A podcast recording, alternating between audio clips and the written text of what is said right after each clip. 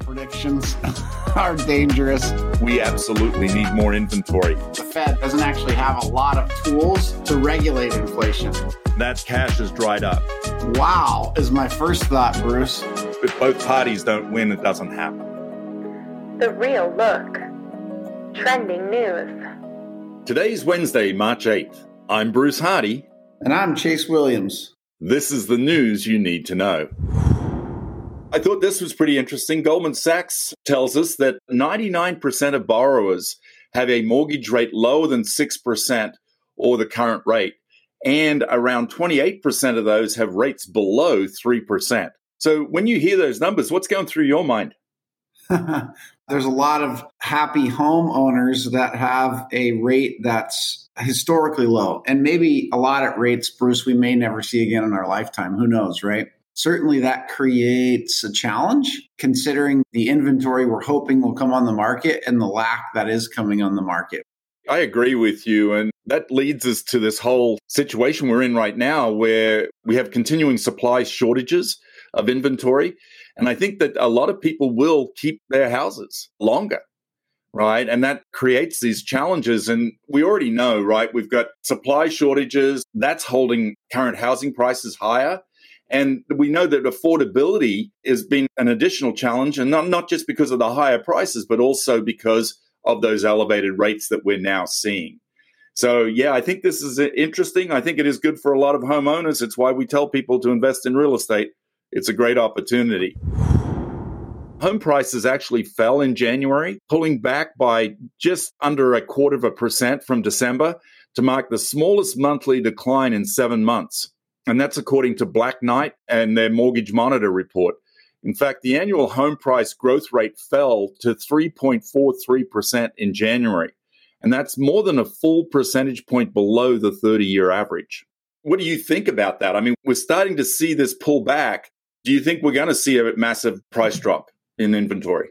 I don't, Bruce. Certainly not anytime soon. And I think, like you said, it is because there's still not a lot of inventory. And until we get to that seven, eight months worth of inventory, it's really hard for prices to pull back a lot. Now they're slowing. The growth of them is slowing and they're moving slightly, right? But not enough to really impact meaningfully this affordability issue we're seeing, right?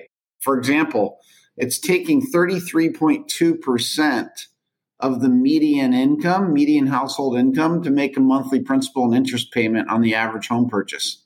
That's actually up slightly from January's 32.4%. But we're talking about an affordability challenge. It's significantly above the 30 year average, which is 24%. There's a real challenge that exists there, Bruce. And until we can get a much higher, much higher level of inventory in the market in terms of months of inventory, I think it's going to be real hard for prices to come in as much as some of those potential home buyers would like. Yeah, and you know what's interesting about that, you would think, oh, well, inventory would go up because things are slowing down, and yet the months of supply has stagnated at about 3.1 months yep. of inventory, and that is because fewer homes are coming on the market and oh by the way fewer people are buying now that we've seen rates spike up close to well actually not just close but over 7% again. Yeah i think you've got homeowners bruce they're looking at their monthly statement of their mortgage rate you know hey 2.1% i'm surprised they don't start posting on social media almost like a badge of honor right? Like hey i got a 1.9% rate. What'd you get bruce? All joking aside, that makes it really hard for people who may even be considering a move but don't have an urgent need to now consider trading in a two point whatever rate for the going rate, which is nearly triple that. And I think that's causing a lot of potential home sellers to pump the brakes, like you said, and stay in their homes longer. That's going to be a continuing issue for us, I think, in terms of supply that we're hoping to get. Well, those artificially low interest rates that we saw really caused us as an industry to borrow buyers from the future. If you look back in 2021, mortgage originated volume was around 4.3 trillion with a T. And then we saw things as rates started to spike up last year, that volume dropped down to 2.4 trillion. So 2021 was an anomaly. And again, I think we did borrow those buyers from the future. Yeah, I think we did. You know, there's another piece of this story, Bruce, that I want to point out, and that's that the delinquency rate continues to fall, down 10 basis points to 3.38% in January, which is down 15% year over year. So, yes, we've got homeowners with incredibly great rates. We've got a super low delinquency rate, which is good, right? We want people to pay what they owe. And so, again, you just don't have the flood of inventory that you would hope to see, or at least an increase in inventory that you would hope to see that's going to help out with this affordability issue. And as rates continue to move up or stay well above 6%, it's an issue.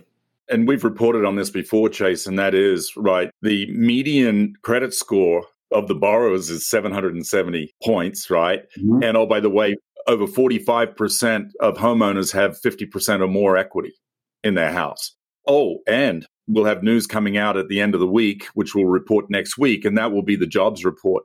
For all intents and purposes, at 3.4% unemployment, we are fully employed. So, again, all of those factors come to play. That's why you're not seeing those delinquencies. We talked about the fourth quarter was a tough quarter, right? Last year, in my mind, Chase, was the tale of two markets. We had the first half of the year and then we had the second half of the year. And the second half of the year was very different to the first half. But all of these publicly traded companies in the real estate segment have been reporting their fourth quarter financials. We've seen massive losses across the market through the end of 2022. The fourth quarter was a tough quarter. A lot of companies lost a lot of money. Secondly, cost cutting seems to have made a difference for some companies. And then thirdly, there were some surprising big announcements and some instances in which companies grew despite the slower market.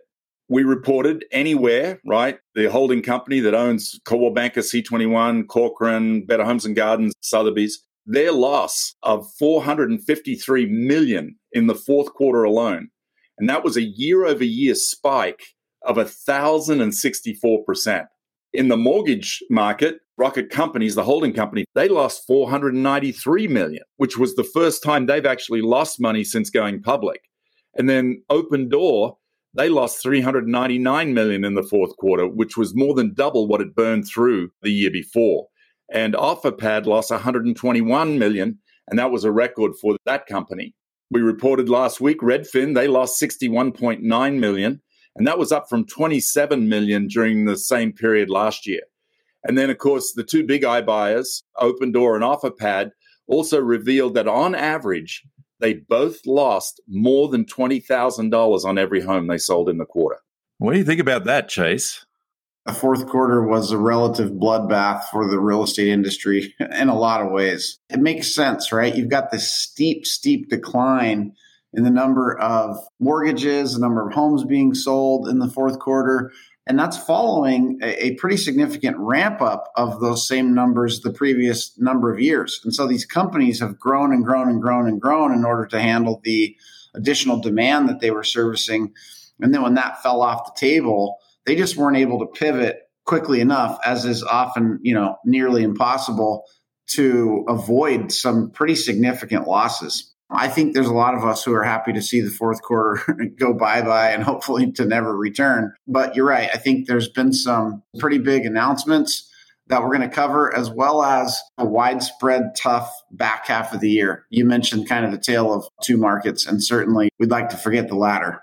You know, it certainly wasn't the worst year ever, right? But like you said, it was how quickly the market turned. When we look at annualized home sales, and we share those numbers in our state of the industry report, and Gary shared it with us in the vision speech that he did at Family Reunion, what we saw was the latter half of the year, the annualized sales numbers were about 4 million, even though in the beginning of the year they were over 5 million. It was really quick slowdown. And we talk about this, right? You can see revenue drop at a much faster rate than you can cut expenses. And by the way, that was the second piece, right, of really what came out in these public reports was the cost cutting. And the results were mixed, right? Compass described 2022 as one of the worst years for the real estate market. And I find that a fascinating statement, Chase, because they've only been around 10 years. Mm-hmm. I would tell you, 2008 felt a lot worse than last year. But Compass, nonetheless, still managed to trim its losses. And to be clear, the company did lose 158 million in the fourth quarter.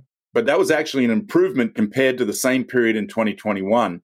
CEO Robert Reffkin said that thanks to cost cutting, the company is now on track to be free cash flow positive this year.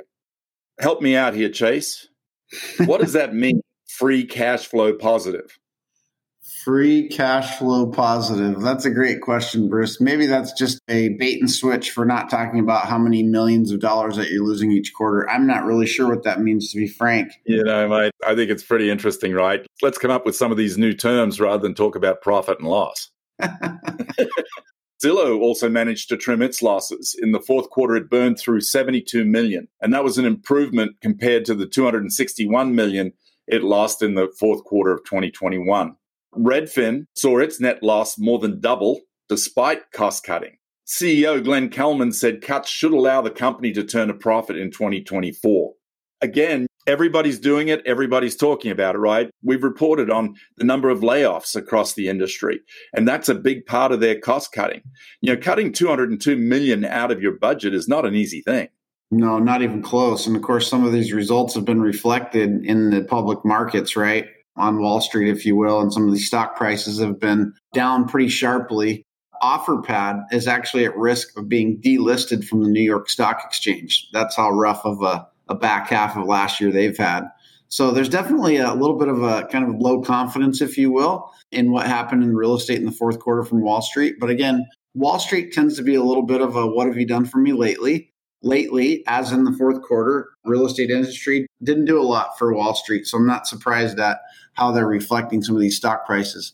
As you mentioned, it's not as bad as it's ever been. We're obviously hopeful for a little bit brighter future when we can get some of these things to even out and stable out a little bit. We've just had such a dramatic drop from what we experienced over the previous years. These companies and a lot of us in the industry feel just a little bit of shell shock, right? Even if we were anticipating it, it's hard to rationalize how you feel regardless, even if you were thinking it would happen and you weren't surprised by it. it still hurts a little bit. Additionally, out of these quarterly earnings reports, a couple of companies made some big announcements. First came during CoStar's earnings when the company revealed that it was no longer interested in acquiring Realtor.com. You know, CoStar is a massive company. I think their valuation is around $30 billion. They've been a huge player in the commercial industry for years. They're now going to play in uh, residential and really have set themselves up as the major competitor for Zillow. So, what thoughts do you have about this announcement, Chase, that they're no longer interested in acquiring Realtor.com?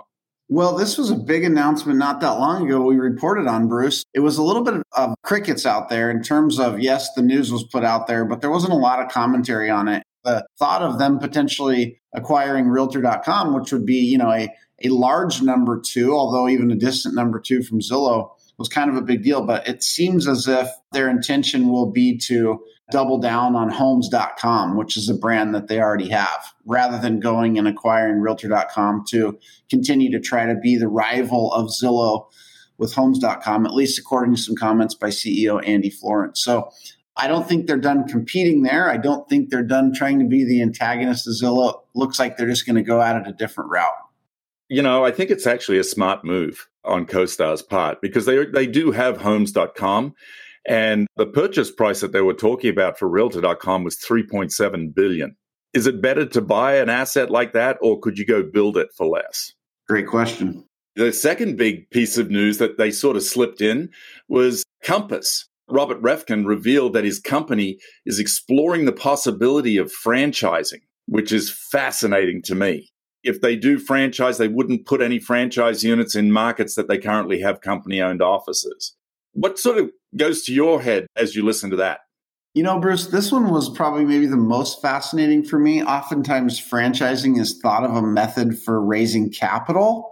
And considering the amount of capital that Reffkin and Compass have burned through with their losses, maybe it shouldn't be a surprise. They got to figure out a different way because I don't think anybody on Wall Street is about ready to give them anymore. I could be wrong, of course. Weirder things have happened franchising again is traditionally thought of a way for raising money and for a method for growth, right? To be clear. So that seems interesting. It also seems interesting to me to have both, you know, company owned offices and franchises. Now they're saying that they're not going to be in the same markets, but that will be definitely a departure from their growth strategy thus far. I think you're serving two masters, right? And you can see in a time like this, chances are they're going to be pouring into their company owned stores. So I find that really fascinating. And, you know, we've been in the franchising game. We're very clear as, as an organization at Keller Williams, right, that we're a franchise organization and we have been literally since about 1987 or so, right? 89 maybe. And it's a learning curve, right? How to succeed because your relationship with your franchisees is very different than having them as employees. Now we're really into partnership. I think it'll be fascinating for them. They probably look at it and say, okay, here's a way we can go sell franchises and raise additional revenue quickly. And yet there's a, a lot more work involved than I think they're fully aware of. One of the things that was interesting about this fourth quarter, right, as, as rough as it was, the competition for talent hasn't slowed down, right? A couple of companies that have been the darlings of the media of the last few years, right, is EXP and Compass. And they've both been growing at a tremendous rate. Compass has been doing it, buying people, right, offering big checks and incentives for people to join their company. And EXP sort of got into that as well. Both of those companies saw their growth rate slow in the fourth quarter. In fact, for the whole year, EXP's agent count grew by 21%, and that's a slower rate of growth than the company is accustomed to. Much of that growth happened in the earlier part of the year rather than during the fourth quarter. It's significant that even in a downturn, they did grow. Compass's headcount grew 18% in 2022 for an average of about 13,073 agents. And in the fourth quarter alone, Compass grew its agent count by just over 100. I think that regardless of headwinds in any industry and certainly in ours, there is still opportunity to grow if you're paying attention to the right things, doing the right things, et cetera. And of course, we know that agent count is one of the most commonly talked about metrics when we're thinking of growth of real estate companies, and fairly so, as it's typically the best predictor of profitability. That agent count metric, among others, of course, you know, you've got Compass that has been growing the entire time and still can't seem to turn a profit, right? So it's not the end all be all, but certainly you're going to have to get to some sort of size and scale in order to accomplish any goals that you have as a real estate company.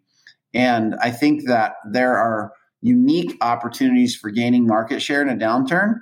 It may be even harder to grow, but that growth is probably market share that you'll never give up when the market turns around. So, as a company, I know we're highly focused on that as well. These two companies were able to continue to grow despite now what we're starting to see, Bruce, is the National Association Realtor numbers go backwards in the last 60 to 90 days. And that's, of course, the law of equilibrium. As things tighten up in the marketplace, the number of realtors getting into the business slows down and the number of realtors getting out of the business speeds up, right? And that'll lead to an overall lower agent count. I think some predictions are we could lose three to 400,000 agents just this year in terms of NAR stats. So we'll see if that happens or not, but it's starting to.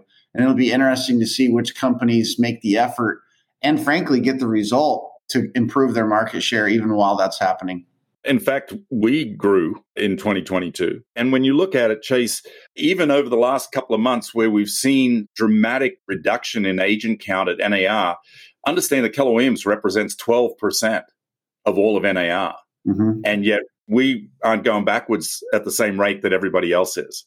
So, I mean, that's good news. And like you said, if you focus on the right things, you can grow in spite of any market. And I think you said something really brilliant.